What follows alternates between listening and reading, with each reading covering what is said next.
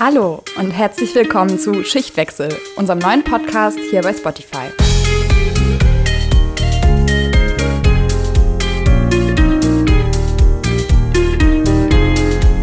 Wir sind Anna und Lea und wir sind in der Ausbildung zur Gesundheits- und Krankenpflegerin bzw. Kinderkrankenpflegerin. Dieser Podcast soll jetzt kein fachlich spezifischer Podcast sein, sondern wir möchten hier euer Interesse wecken, offen und ehrlich über Tabuthemen sprechen, euch informieren, inspirieren und mit Klischees aufräumen. Da sind wir wieder mit einer neuen Folge von unserem Podcast Schichtwechsel. Heute möchten wir uns mit einem recht emotionalen Thema beschäftigen. Und zwar soll es um das Thema Sterbebegleitung und um den Tod gehen. Wir möchten uns heute mit unseren persönlichen Perspektiven beschäftigen und auch mit etwas kontroverseren Fragen. Außerdem sprechen wir heute noch mit einer erfahrenen Kinderintensivkrankenpflegerin, was sie so zu dem Thema zu sagen hat. Also, wenn euch dieses Thema zu nahe geht oder ihr euch nicht bereit fühlt, euch mit diesem Thema auseinanderzusetzen, dann schaltet vielleicht heute lieber ab. Wir möchten nicht, dass es jemandem durch die Folge schlecht geht. Und bevor wir mit dem Thema loslegen, möchten wir uns nochmal bei allen ZuhörerInnen bedanken für die ganze Rückmeldung für die letzte Folge. Wir freuen uns immer sehr darüber. Aber ich finde, wir sollten heute mit was Positivem starten. Anna, wie war deine letzte Woche und was hast du Tolles erlebt, was du gerne teilen möchtest? Ja, mir fällt da letztes Wochenende ein. Da war ich nämlich endlich mal wieder in Dresden, wo ich viele Freunde habe, die ich echt lange nicht gesehen habe, teilweise ein, zwei Jahre nicht. Und das war super schön, mal wieder einfach in der Küche zu sitzen und bis in die Nacht zu schnacken. Und das war ein tolles Erlebnis. Das hört sich sehr schön an. Und bei dir, Lea? Ich war gestern mal wieder bouldern. Also wir gehen ja meistens immer nur Seilklettern und ähm, das hat mir mega viel Spaß gemacht, tatsächlich mal wieder. Und ich finde es total schön, dass es immer so schönes Wetter in letzter Zeit ist, auch wenn es kalt ist. Ja, das finde ich auch. Aber jetzt würde ich sagen, steigen wir mal in unser Thema ein.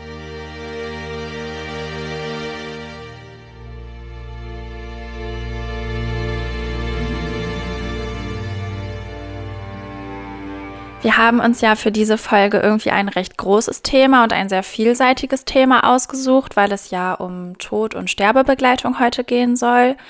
Aber wir finden, dass das irgendwie zu unserem Pflegealltag auch dazugehört. Auch wenn man nicht jeden Tag erlebt, dass jemand verstirbt oder man nicht jeden Tag eine Sterbebegleitung hat, ist es irgendwie doch bei manchen Patienten sehr präsent und man spricht vielleicht schon mal öfter mit den Leuten darüber.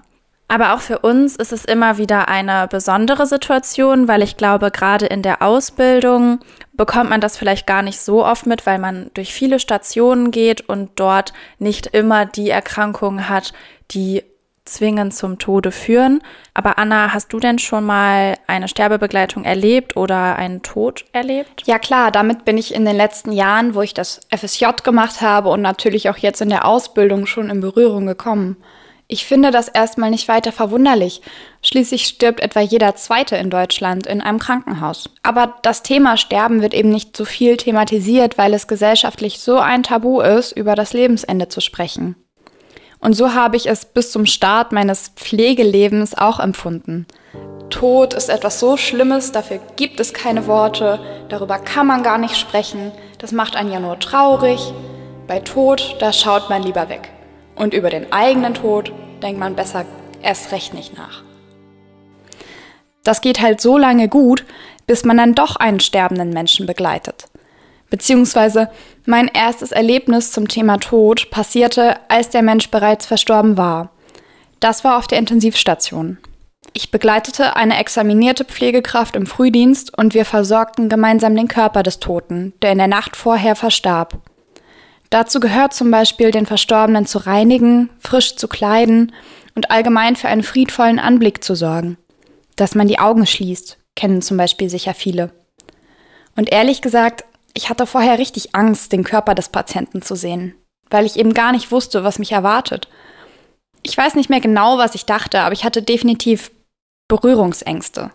Aber ich muss sagen, ich wurde sehr gut an die Situation herangeführt. Es war nicht schlimm, gruselig, eklig oder sonst was.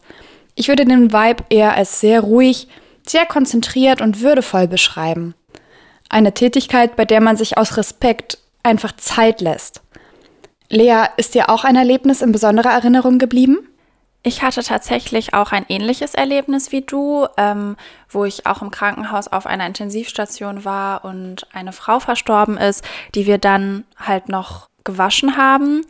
Ähm, ich finde halt immer, dass verstorbene Menschen irgendwie aussehen wie eine Puppe und das nimmt mir so ein bisschen das Emotionale daraus.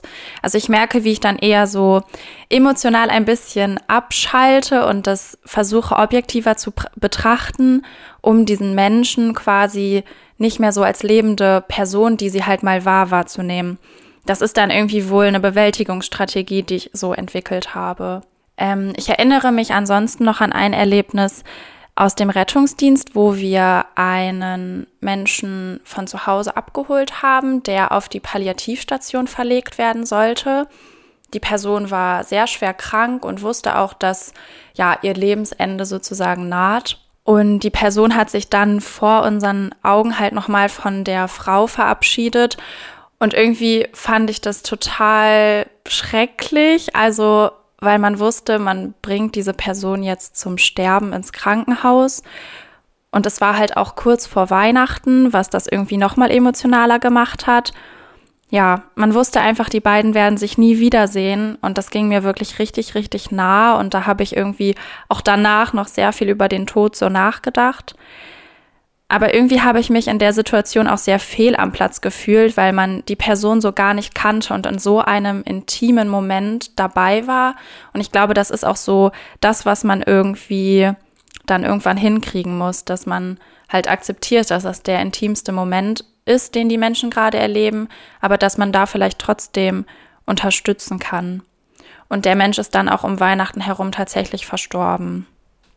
Genau, und so eine gute Unterstützung zu sein, das kann man echt lernen und das übt man. Und das ist wahrscheinlich auch so ein Prozess darin, immer professioneller zu werden als Pflegekraft.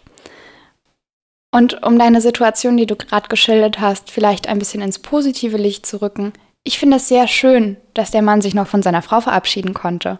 Ich meine, das ist ja auch nicht in jeder Situation gegeben. Auf jeden Fall. Ich glaube, das macht es für viele Angehörige auch viel einfacher, also wenn man von einfach sprechen kann, die Situation zu verarbeiten und irgendwie zu lernen, damit umzugehen, wenn man sich darauf vorbereiten kann. Weil oft, gerade durch Unfälle, werden ja Menschen auch ganz plötzlich aus dem Leben gerissen. Das ist natürlich nochmal eine besonders schlimme Situation. Wir haben uns noch einmal eine erfahrene Sichtweise auf das ganze Thema geholt, indem wir Nadja Engelmann eingeladen haben. Sie ist Kinderkrankenpflegerin auf der Intensivstation der Kinderklinik und hat dort schon einige traurige Fälle erlebt. Genau, und jetzt wollen wir mit Nadja sprechen. Sie ist uns per Teams zugeschaltet und wird uns nun ein paar Fragen beantworten. Nadja, vielleicht magst du dich einmal kurz vorstellen für unsere ZuhörerInnen. Ja, sehr gern. Ähm, hallo, also mein Name ist Nadja, arbeite mittlerweile seit 2004 äh, in der Pflege und an der medizinischen Hochschule. Habe anderthalb Jahre auf einer onkologischen ähm, Normalstation gearbeitet und habe dann gewechselt auf die interdisziplinäre Intensivstation, ähm, wo ich bis dahin jetzt gearbeitet habe. Und ja, freue mich, an eurem Podcast teilzunehmen. Ja, wir freuen uns auch sehr, dass du dich bereit erklärt hast, bei unserem kleinen Projekt mitzumachen. Unser heutiges Thema ist ja Sterben und Tod. Ist dir dein erster verstorbener Patient noch in Erinnerung geblieben? Ja, sogar ganz deutlich. Es sind aber eher zwei Patienten, die mir sehr deutlich in Erinnerung geblieben sind. Ähm, dadurch, dass ich ja einen Stationswechsel hatte zwischen Normalstation und Intensivstation und die beiden Sterbefälle sehr dicht aneinander lagen, habe ich auch so die Unterschiede äh, miterlebt, wie das ist, dieses Sterbe- und Sterbenbegle Sterbebegleitung auf einer Normalstation und das Sterben und Sterbebegleitung auf einer Intensivstation. Das waren sehr einschneidende Erlebnisse und ähm, die werde ich, glaube ich, auch im Lebtag nicht vergessen. Und was würdest du sagen, wären da die Unterschiede, die du wahrgenommen hast zwischen Normalstation und der Intensivstation? Es waren zum Teil ähm, die Fälle, die sehr unterschiedlich waren. Ähm, bei dem Fall auf der Normalstation war es so, dass man darauf vorbereitet war und es ist so ein eingeleiteter Prozess gewesen und eine geplante, in Anführungsstrichen geplante äh, Sterbebegleitung.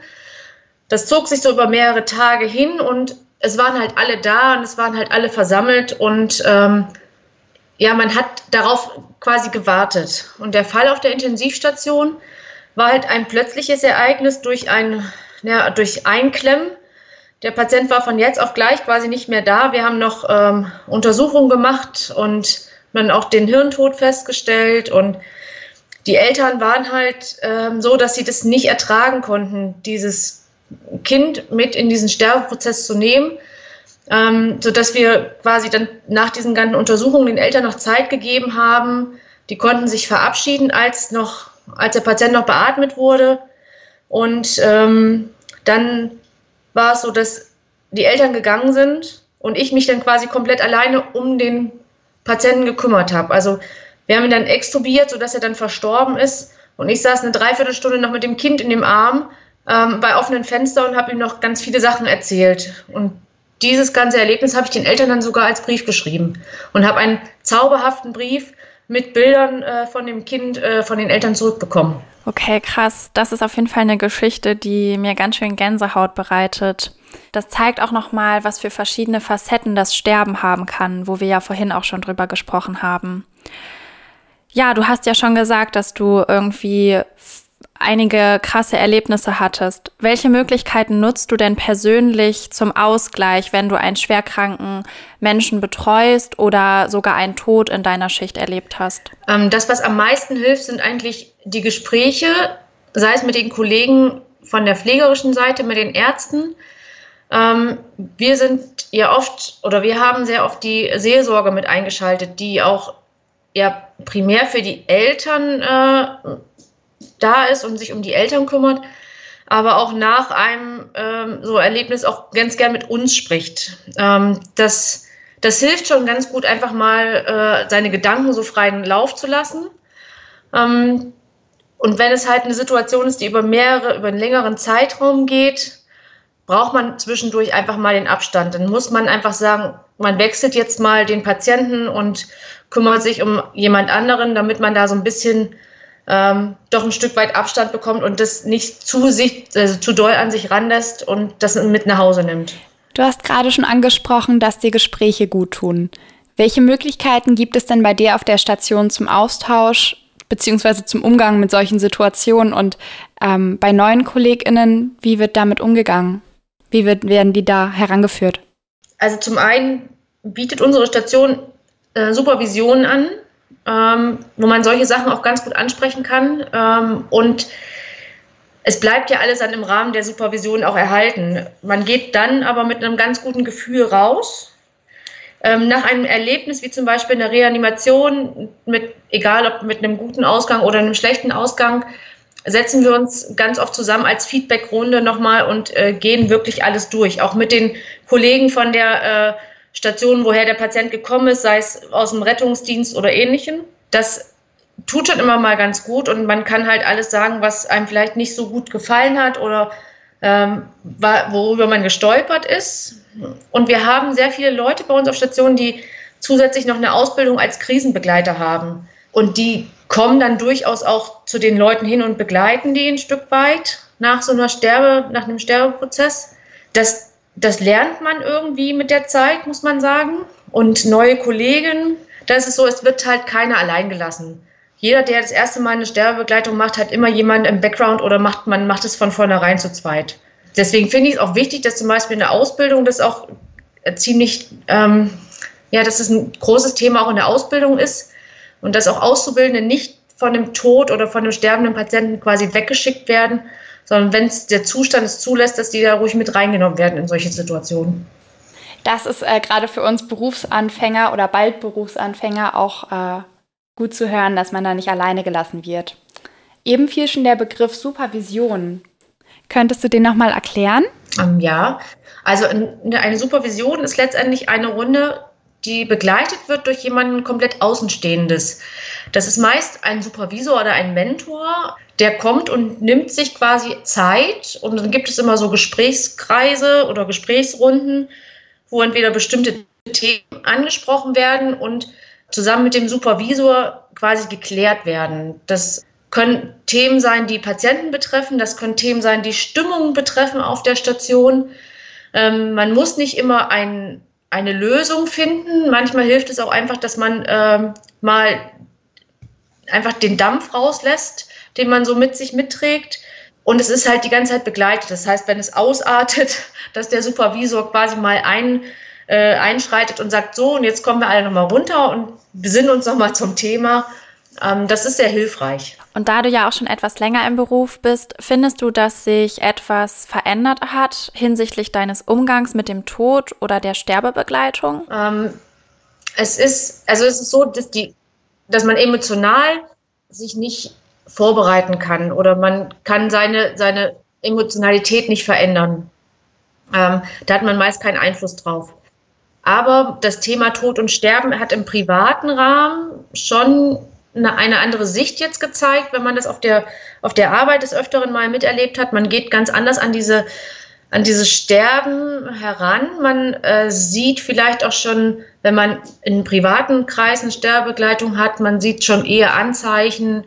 Äh, man hat nicht mehr so viel Angst davor, weil man auch weiß, wie, äh, wie ein toter Mensch aussieht. Und bei geplanten Sterbebegleitungen ähm, hat man auch schon ganz viele Ideen, wie man das den Angehörigen so angenehm wie möglich machen kann. Das ist schon, das ist schon was, was sich, was sich so im Laufe des Berufslebens verändert, wenn man den Umgang mit Tod und Sterben hat. Ähm, was man nie verändern kann, ist die Situation, wenn es plötzlich passiert. Da steht man, entweder man steht komplett neben sich. Ähm, es gab auch schon Momente, da habe ich mehr geweint als die Eltern, weil es einfach so unberechenbar dann ist. Und ähm, findest du, dass sich deine ganz persönliche Sicht auf den Tod verändert hat? Also was du über deinen eigenen Tod denkst? Ähm, das, ist, das ist eine schwierige Frage.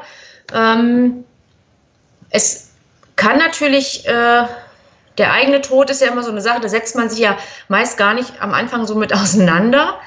Aber dieses, ähm, ja, man möchte nicht leiden auf und nicht Ewigkeiten liegen auf einer Intensivstation angekabelt an sonst was für Maschinen. Sowas überlegt man sich schon, wenn man so einen Prozess äh, über längere Zeit halt einfach begleitet. Das klingt jetzt nicht, als ob du irgendwie abgestumpft wärst durch deinen Beruf. Weil häufig wird das Pflegenden ja nachgesagt, dass sie irgendwann das Mitgefühl gar nicht mehr haben. Also das kann ich definitiv verneinen. Das man, man wird nicht abgestumpft. Man legt sich vielleicht so eine Maske an, dass man äh, sich nicht angreifbar macht oder dass man versucht, äh, die Trauer ein bisschen zurückzuhalten vor den Angehörigen. Aber ähm, selbst in meinem ganzen Kollegenkreis kenne ich keinen, der abge abgestumpft ist in dem Sinne, weil jede Sterbebegleitung ist auch was anderes. Äh, jeder Mensch ist anders, jeder hat anders gelebt jedes, also jede Angehörigen, die diesen Tod oder diese Begleitung mitmachen, haben andere Geschichten zu erzählen und äh, es ist kein Fall wie der andere, sodass man gar nicht abgestumpft sein kann. Es gibt halt welche, die dann gar nicht weinen oder gar keine Träne verdrücken. Ähm, die machen das halt einfach anders mit sich aus ähm, oder machen das dann oder weinen dann erst, wenn, äh, wenn alles vorbei ist und die Eltern oder die Angehörigen auch weg sind da macht man für sich so seinen eigenen Prozess und man lernt selber damit umzugehen.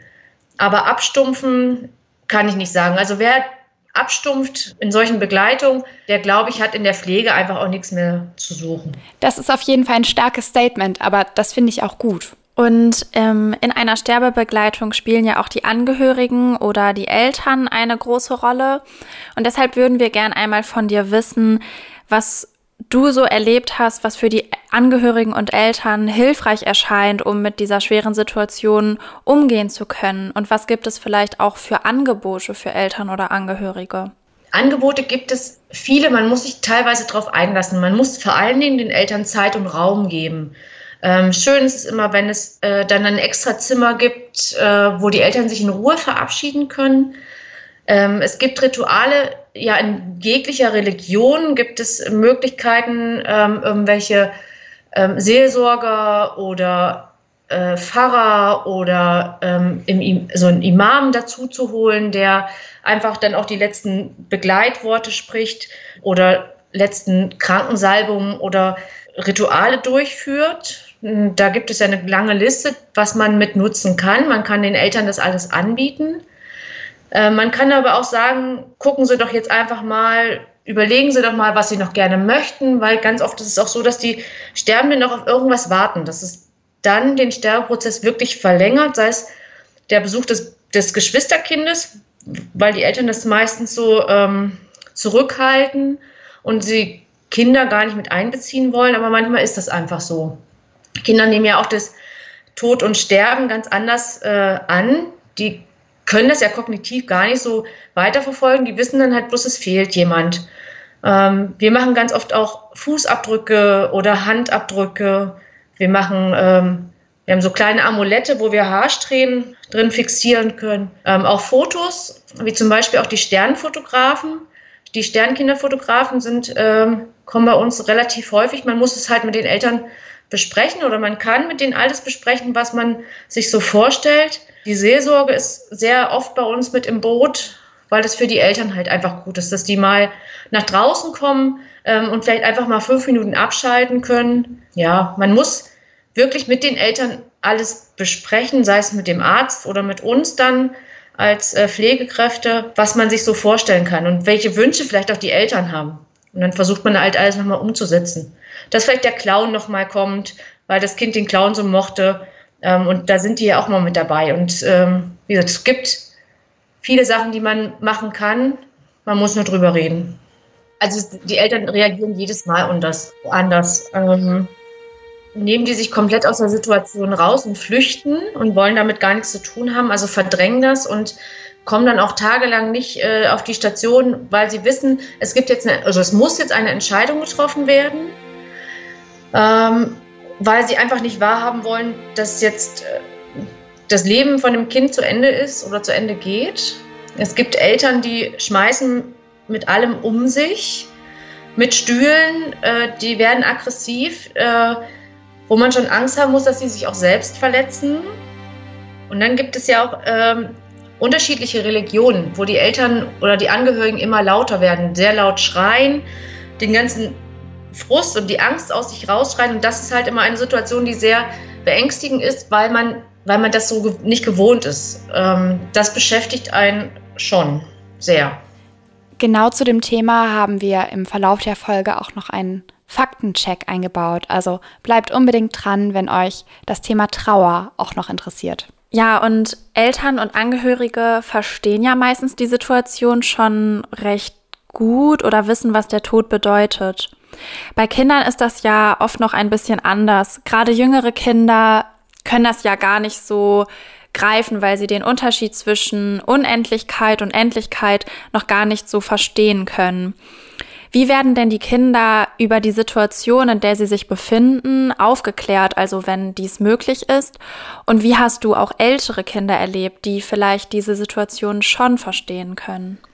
Bei jüngeren Kindern ist es wirklich sehr schwierig. Das sind ja die Kinder, die ähm, in, ein, in eine Sterbebegleitung gehen, in eine längere Sterbebegleitung sind ja meist irgendwelche Kinder, die chronisch krank sind. Das heißt, die haben ja schon ein ganz anderes Verständnis für Krankheit und für Schmerz und Leiden.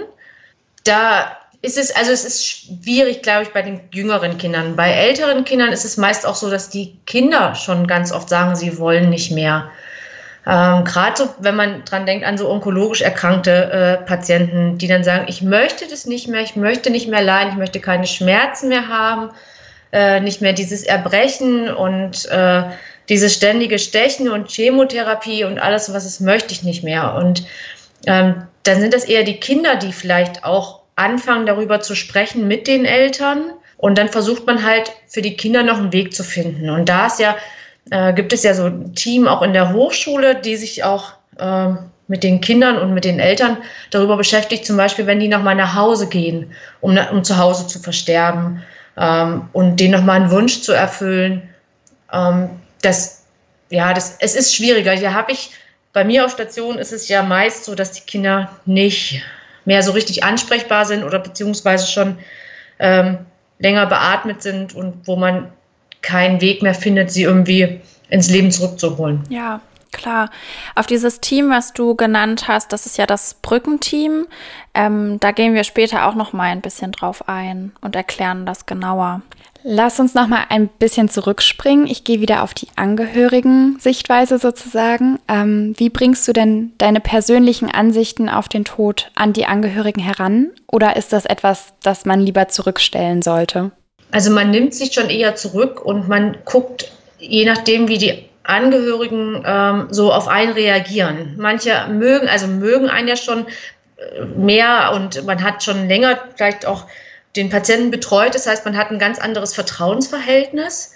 Ähm, und man kann halt immer nur wieder Ideen anbringen, äh, was man so machen könnte. Zum Beispiel noch mit Luftballons steigen lassen oder mit Handabdrücke und Fußabdrücke, diese ganzen Sachen. Man entwickelt im Laufe der, des Arbeitslebens und umso mehr Begleitung man hat, einfach auch so ein Gespür dafür, für was sind Eltern bereit oder Angehörige und äh, was kann man denen anbieten und was kann man denen nicht anbieten. Ja, vielen Dank für deine ganzen tollen Ansichten und auch Tipps gerade eben. Und um nochmal auf die Tipps zu kommen, wir sind ja noch ganz am Anfang unserer Karriere sozusagen und vielleicht auch manche ZuhörerInnen.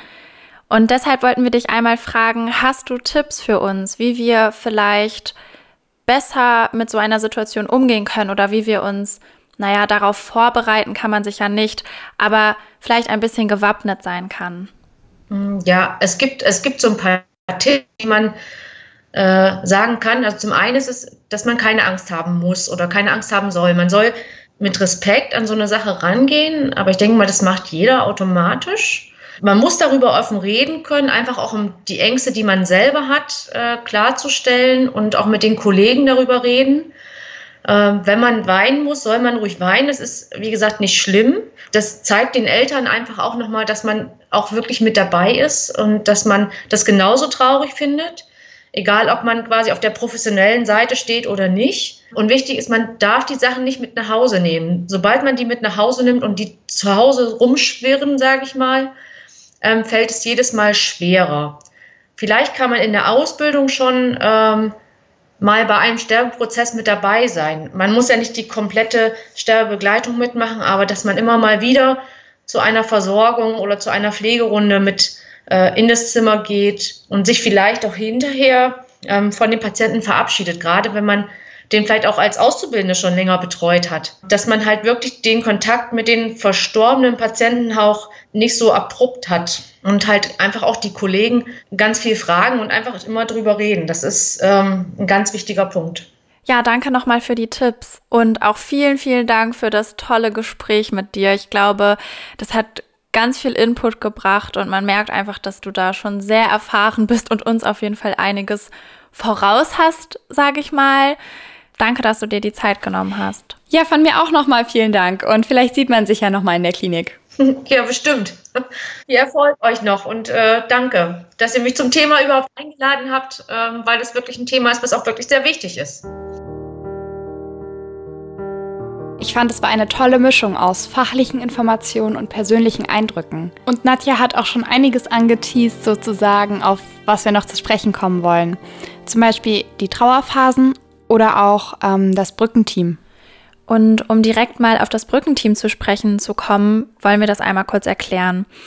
Das Brückenteam beschäftigt sich hauptsächlich mit Kindern und Jugendlichen mit einer onkologischen Erkrankung und das Brückenteam möchte ermöglichen, dass die Kinder nach ihrem Krankenhausaufenthalt, zum Beispiel während den Chemotherapieblöcken oder nach der Therapie, ähm, gut zu Hause versorgt und begleitet werden, also dass sie zu Hause wieder integriert werden können. Sie fokussieren sich also auf die medizinische und auch psychosoziale Betreuung und wollen diese abdecken. Außerdem gibt es auch oft Personal auf den onkologischen Stationen, die zum Brückenteam dazugehören, die dann mit den Eltern die häusliche Umgebung eruieren und darauf hinweisen, dass zum Beispiel keine Zimmerpflanzen oder Haustiere zu Hause sein sollen, damit die Infektionsgefahr halt verringert wird. Und sie stehen auch Tag und Nacht quasi für Fragen zur Verfügung. Für Erwachsene, aber auch Kinder und Jugendliche, die keine onkologische Erkrankung haben, sondern eine andere lebensverkürzende Erkrankung, gibt es noch ein spezielleres Palliativversorgungsteam, und zwar das SAPV-Team. SAPV steht für spezialisierte ambulante Palliativversorgung. Für diesen Dienst können Ärztinnen und Pflegerinnen arbeiten und es finden zwischen ihnen auch immer wieder Fallbesprechungen zu den Patienten statt. Das SAPV-Team möchte es halt ermöglichen, die Patienten möglichst zu Hause zu versorgen und in ihrer gewohnten Umgebung zu belassen und dort dann die bestmögliche Unterstützung zu leisten. Es geht quasi noch so ein bisschen über den klassischen Palliativdienst hinaus, weil sie sich auch ganz viel um die soziale Umgebung der Patienten kümmern. Und den Anschluss an das SAPV-Team, das wird für jeden Patienten speziell eruiert und muss dann auch vom Arzt oder der Ärztin verordnet werden, also quasi ein Rezept dafür ausgestellt werden. Aber was ist eigentlich Palliative Care? Der Schichtwechsel Faktencheck. Palliative Care leitet sich von dem lateinischen Pallium ab, das bedeutet Mantel, und von dem englischen Care, was Fürsorge oder Pflege bedeutet. Es ist ein Oberbegriff für die pflegerische, medizinische und seelsorgerische Versorgung von schwerkranken und sterbenden Menschen und ihren Angehörigen. Im Zentrum der palliativen Haltung stehen drei Werte Autonomie, Würde und Lebensqualität. Man versucht den Menschen als Ganzes zu sehen, in seiner spirituellen, psychischen, physischen und sozialen Dimension. Im Bereich der Palliative Care sind auch Weiterbildungen für die Pflege möglich. Voraussetzung ist eine abgeschlossene dreijährige Berufsausbildung und eine zweijährige Berufspraxis. Schichtwechsel abgecheckt. Palliative Pflege und Medizin ist eine ganz besondere und wichtige Arbeit. Dafür muss man schon eine besondere Passion haben, denke ich. Lea, hast du Lust auf einen Deep Dive? Sollen wir mal Schritt für Schritt auf der Reise einer sterbenden Person nachzeichnen, dieses große Thema sozusagen in kleinen Abschnitten besprechen? Ja, ich denke, das könnte spannend für alle sein, die vielleicht nicht in der Pflege oder in einem anderen medizinischen Bereich tätig sind oder noch keine Erfahrung mit dieser Reise gemacht haben.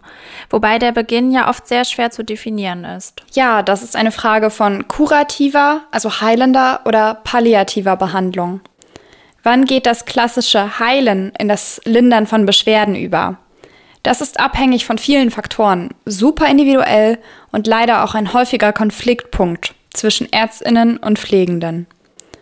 Denn Pflegende sind ja um einiges näher dran an den sozialen und emotionalen Auswirkungen der Krankheit auf die Patientinnen. Und wir haben oft eine engere Beziehung. Im Sinne der Pflege ist es, die Selbstständigkeit zu unterstützen und auf individuelle Bedarfe zu reagieren. Wie denkst du, blicken Ärzte auf Menschen mit tödlichen Krankheiten? Ich glaube, dass Ärzte und Ärztinnen vielleicht noch einen anderen Blick auf den Menschen oder auf die Situation der Menschen haben als wir Pflegekräfte. Ähm, denn wir in der Pflege sind ja oft sehr nah an den Menschen dran. Wir bekommen, was du ja auch schon gesagt hast, sehr viel von dem sozialen Umfeld mit und wie so die Situation der Menschen ist. Und Ärztinnen haben natürlich nochmal den Blick, dass sie die komplette Verantwortung für die Entscheidung haben, wie lange mache ich jetzt diesen kurativen Weg und wann gehe ich auf den palliativen Weg zu. Ich habe mich zum Beispiel mal mit einer Ärztin unterhalten, da ging es um ein Kind, was halt sehr schwer krank ist, was auch palliativ eingestuft wurde, weil die Erkrankung mit dem Leben einfach nicht vereinbar war.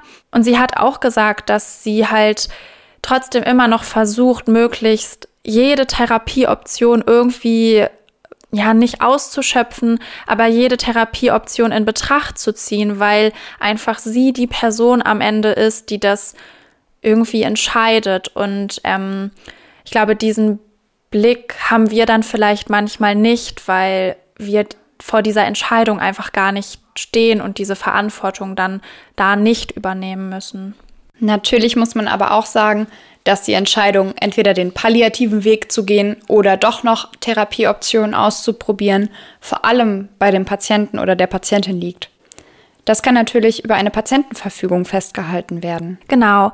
Eine Patientenverfügung hält quasi den Willen des Menschen in einem Ernstfall fest, wenn er nicht mehr in der Lage ist, diesen Willen zu äußern. Dort wird festgehalten, welche Therapiemaßnahmen gewünscht werden und welche eben nicht.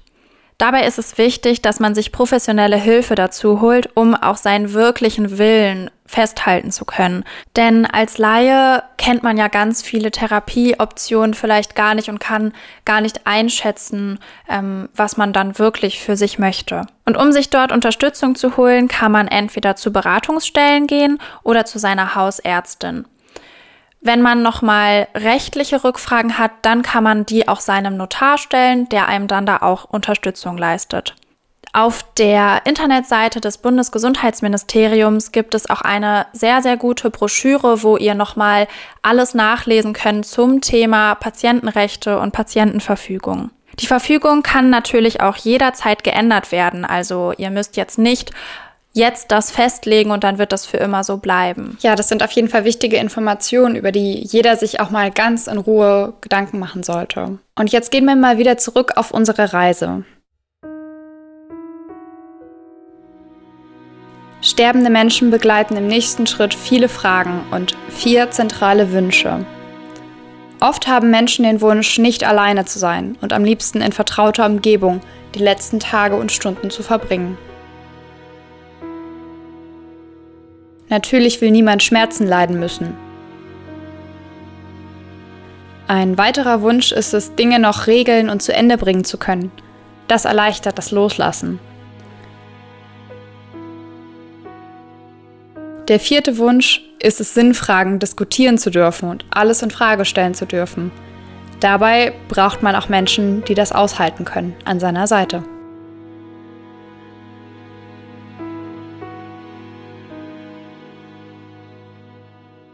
Das sind natürlich nur so Kernthemen, die in dieser Extremsituation eine Rolle spielen können.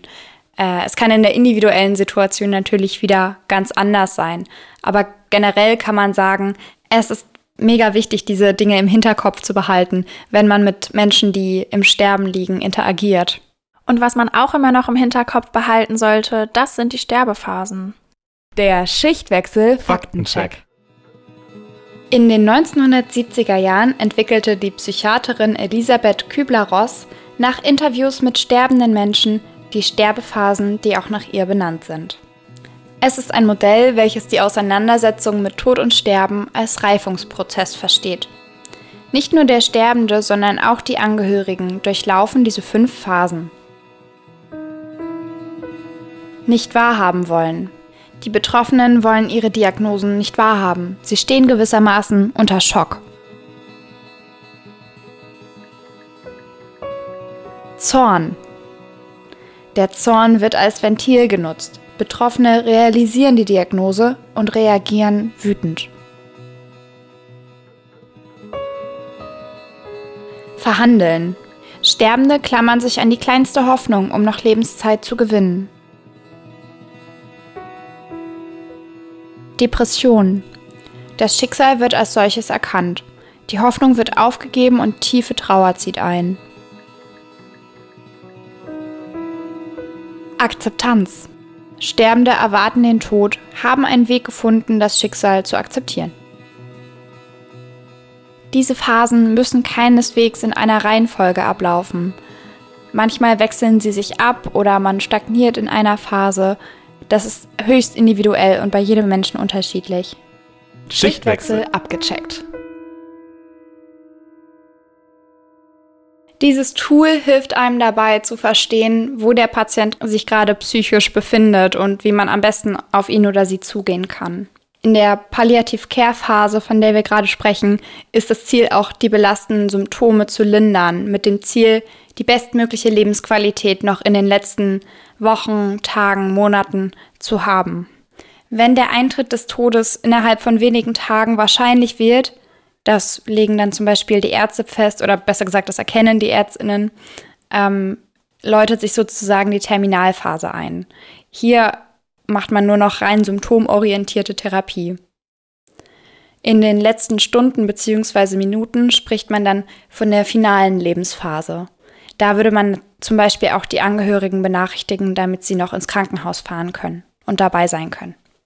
Stirbt ein Patient im Krankenhaus, benachrichtigt das Pflegepersonal als erstes den zuständigen Arzt, damit dieser den Tod sicher feststellt und eine Todesbescheinigung ausstellt. Gleichzeitig wird der in der Krankenakte angegebene Angehörige benachrichtigt. Das Pflegepersonal entfernt alle medizinisch-technischen Geräte, wäscht den Verstorbenen und zieht ihm ein sauberes Nachthemd oder ein Krankenhaushemd an. Eine gründliche Versorgung und das Einkleiden des Verstorbenen wird später der Bestatter übernehmen. Der Verstorbene bleibt mindestens noch für zwei Stunden auf der jeweiligen Station. Danach wird er in einen speziellen Kühlraum gebracht. Dort bleibt der Verstorbene bis zur Abholung durch einen Bestatter. Nach Absprache mit dem Krankenhaus kann der Verstorbene oft auch länger in seinem Zimmer bleiben, sodass Angehörige Gelegenheit haben, ihn noch einmal zu sehen und sich zu verabschieden. Viele Krankenhäuser haben inzwischen auch Aufbahrungs- oder Verabschiedungsräume. Dorthin kann der Verstorbene auf Wunsch der Angehörigen gebracht werden, wenn das Krankenzimmer benötigt wird. Ja, und damit haben wir den ganzen Prozess jetzt einmal besprochen. Also den Prozess, den der Sterbende bei uns verbringt oder mit uns verbringt. Ich finde es vor allem schön, dass man die Möglichkeit hat, eine Verabschiedung nochmal im privaten Kreis zu ermöglichen. Natürlich ist da jeder Mensch total verschieden. Meist hilft es den Angehörigen ja aber nochmal zu sagen, was man vielleicht vorher nicht loswerden konnte oder auch, dass man einen Ort hat, an dem man sich mit dem Verstorbenen verbunden fühlt. Das kann zum Beispiel das Grab sein. Auch während des ganzen Sterbeprozesses haben Menschen ja ganz unterschiedliche Mechanismen, mit dieser Situation umzugehen. Manche Menschen verhalten sich quasi ganz normal und räumen erstmal das Haus auf, während andere Menschen in eine Schockstarre verfallen. Ja, und das hat Nadja vorhin ja auch schon gesagt, dass es dort manchmal schwierig ist, genau richtig zu reagieren. Ich habe es auch einmal erlebt, dass nach dem plötzlichen Tod des Vaters der Sohn total ausgerastet ist. Also er hat ganz laut geschrien und Dinge herumgeworfen und kaputt gemacht. Das hat mir schon gezeigt, dass jeder da so ganz anders mit umgeht, weil ich wahrscheinlich nicht so reagiert hätte.